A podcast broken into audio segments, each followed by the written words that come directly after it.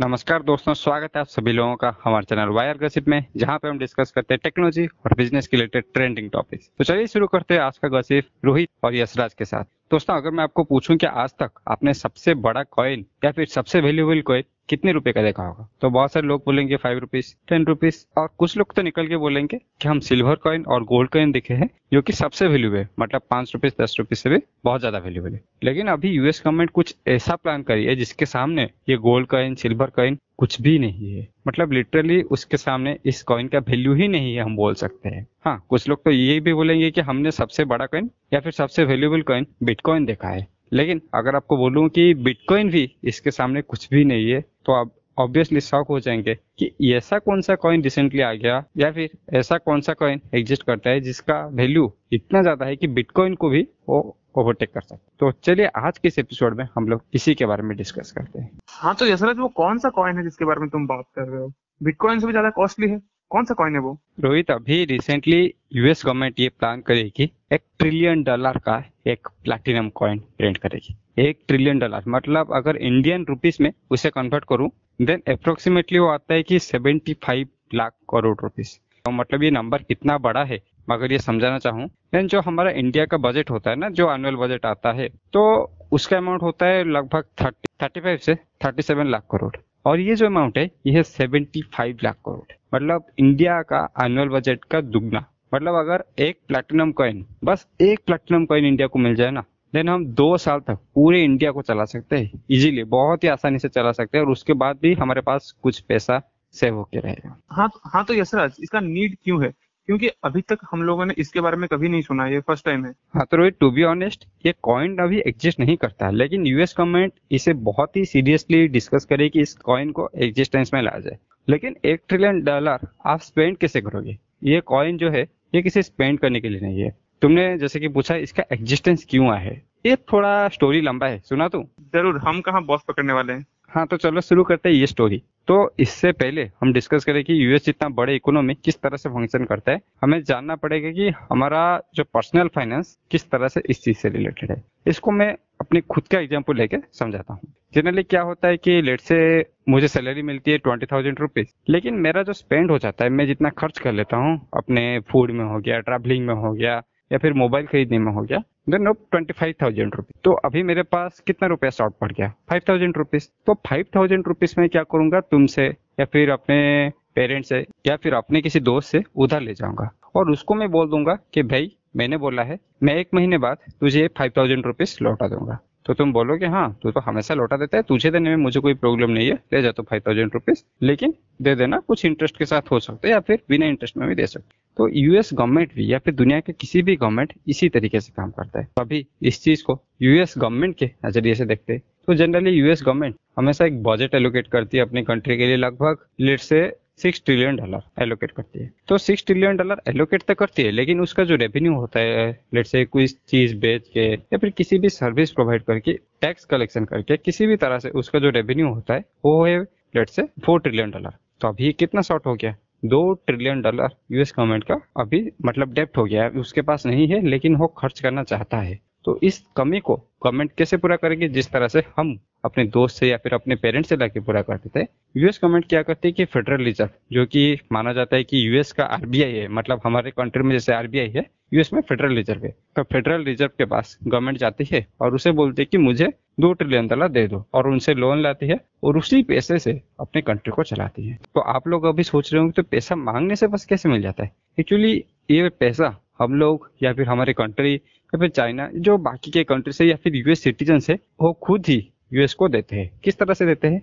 Bond issue करके। US government एक bond issue करता है और बोलता है कि मैं इस पे आपको इतना परसेंट रिटर्न दूँगा एनुअल बेसिस पे। आप क्या कीजिए? मुझे पैसे दीजिए। तो अगर तो मैं बोलूँ कि यूएस गवर्नमेंट का जो बॉन्ड हो, उसका वैल्यू कितना है? ये वैल्यू इतना है कि इसमें दुनिया का कोई भी कंट्री कोई भी कंपनी कोई भी इंडिविजुअल अंधाधुन पैसा लगा सकता है। मतलब इसका क्रेडिट वर्थिनेस इतना अच्छा है कि बहुत सारे कंपनी देन बहुत सारे कंपनी अपना बहुत सारा अमाउंट और बहुत सारे कंट्री मतलब इंडिया चाइना अफ्रीका सब अपना बहुत सारा अमाउंट यूएस बॉन्ड में डिपोजिट करते हैं। तो उसी पैसे को यूएस गवर्नमेंट यूज़ करती है।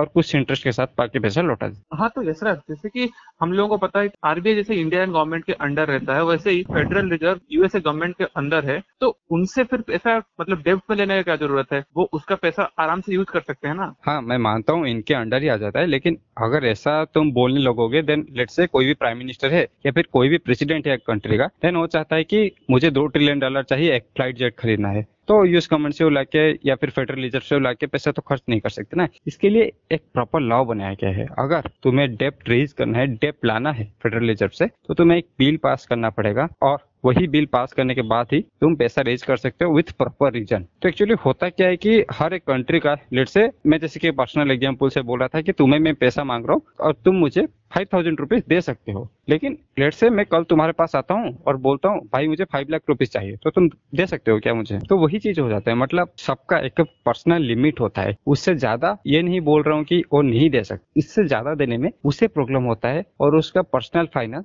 खराब हो जाता है। तो यूएस का भी एक डेप सीलिंग है। मतलब इतना हाइएस्ट अमाउंट तक फेडरल रिज़र्व डेप दे सकता है। तो ये जो अमाउंट था, ये लगभग एट ट्रिलियन डॉलर था 2005 में। अभी ये अमाउंट बढ़ाकर 28 ट्रिलियन डॉलर हो चुका है। और इसी के वजह से मतलब ये डेप्ट सीलिंग इतना हाई चला गया है, इसी के वजह से हमने कुछ दिन पहले सुना था कि इसराइल का जो आयरन डोम सिस्टम है, जो कि इसराइल को पूरा प्रोटेक्ट करता है, उसको हमेशा यूएस गवर्नमेंट फंड करता रहता है इसी फंड में से। तो इस बार ये डेप्ट सीलिंग इतना हाई चला गया है, इसीलिए यूएस गवर्नमेंट इस चीज़ को पहली बार अपने हिस्ट्री में पहली बार इस चीज़ को फंड नहीं कर पा रही है। और रहा बात, अभी डेप्ट सीलिंग का हालत क्या है? अभी जैसे कि मैंने बोला कि already twenty trillion dollar touch कर चुका है, लेकिन अभी यूएस का प्रेसिडेंट मतलब जो बाइडेन का कहना है कि हम इसे थर्टी ट्रिलियन डॉलर तक ले जाते हैं ताकि अभी कंट्री चलाने के लिए हमारे पास पैसा रहे। लेकिन बाकी के जो पार्टी और फेडरल रिज़र्व का कहना है कि नहीं, इस अमाउंट को मत बढ़ाओ, क्योंकि अगर ये अमाउंट ज़्यादा बढ़ गया तो हम इस स्टेज में आ जाएँगे कि कि यूएस का कुछ वैल्यू नहीं रहेगा। हम वर्ल्ड के सबसे पावरफुल कंट्री होने के बावजूद अगर इतना सारा लोन लेके घूमते रहेंगे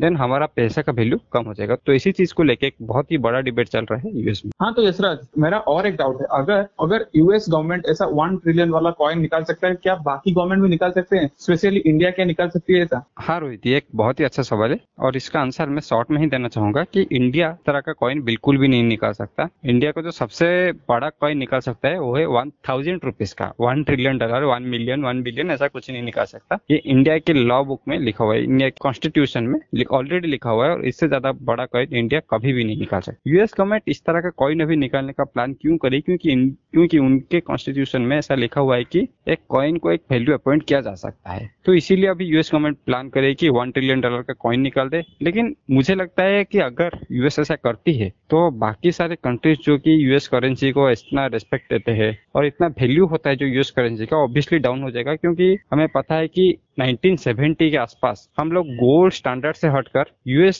करेंसी स्टैंडर्ड में आ गए। मतलब सारे करेंसी को गोल्ड के साथ अभी कंपेयर नहीं किया जाता। अभी यूएस करेंसी के साथ कंपेयर किया जाता है। अगर यूएस इसी तरह का रेंडम चीज़ें प्रिंट कर लेट से कल को कोई बोलेगा कि मैं कुत्ते का एनएफटी लाऊँगा और उसको मैं टू ट्रिलियन डॉलर कर दूँगा। तो ये बहुत ही खराब एग्ज़ाम्पल सेट होता है। तो अभी मुझे लगता है कि यूएस गवर्नमेंट अगर ऐसा करती है देन यूएस करेंसी का जो वैल्यू है, वो बहुत ही ज़्यादा डाउन होगा। और ना सिर्फ़ यूएस का, अगर यूएस करेंसी का वैल्यू डाउन होता है तो जितने सारे कंट्रीज़ के पास, अपने खजाने में या फिर अपने फॉरेन रिज़र्व में जितना यूएस करेंसी पड़ा हुआ है उसका वैल्यू भी डाउन होगा, जो कि पूरे वर्ल्ड के लिए एक बहुत ही बुरा सिंबल हो सकता और शायद ये रिसीशन के तरफ़ एक, और शायद ये स्टेप हमें रिसीशन की ओर भी ले जा सकता है। तो देखते हैं यूएस गवर्नमेंट इस सिचुएशन को कैसे डील करती है, और क्या यूएस वन ट्रिलियन डॉलर का एक मेजिकल कॉइन प्रिंट करती है, या फिर इस सिचुएशन को कैसे अच्छी तरीके से हैंडल कर तो इसी के साथ आज का एपिसोड खत्म करते हैं। तो ऐसे ही चलते चलते सुनते रहिए हमारे पॉडकास्ट को। तब तक के लिए थैंक यू गुड नाइट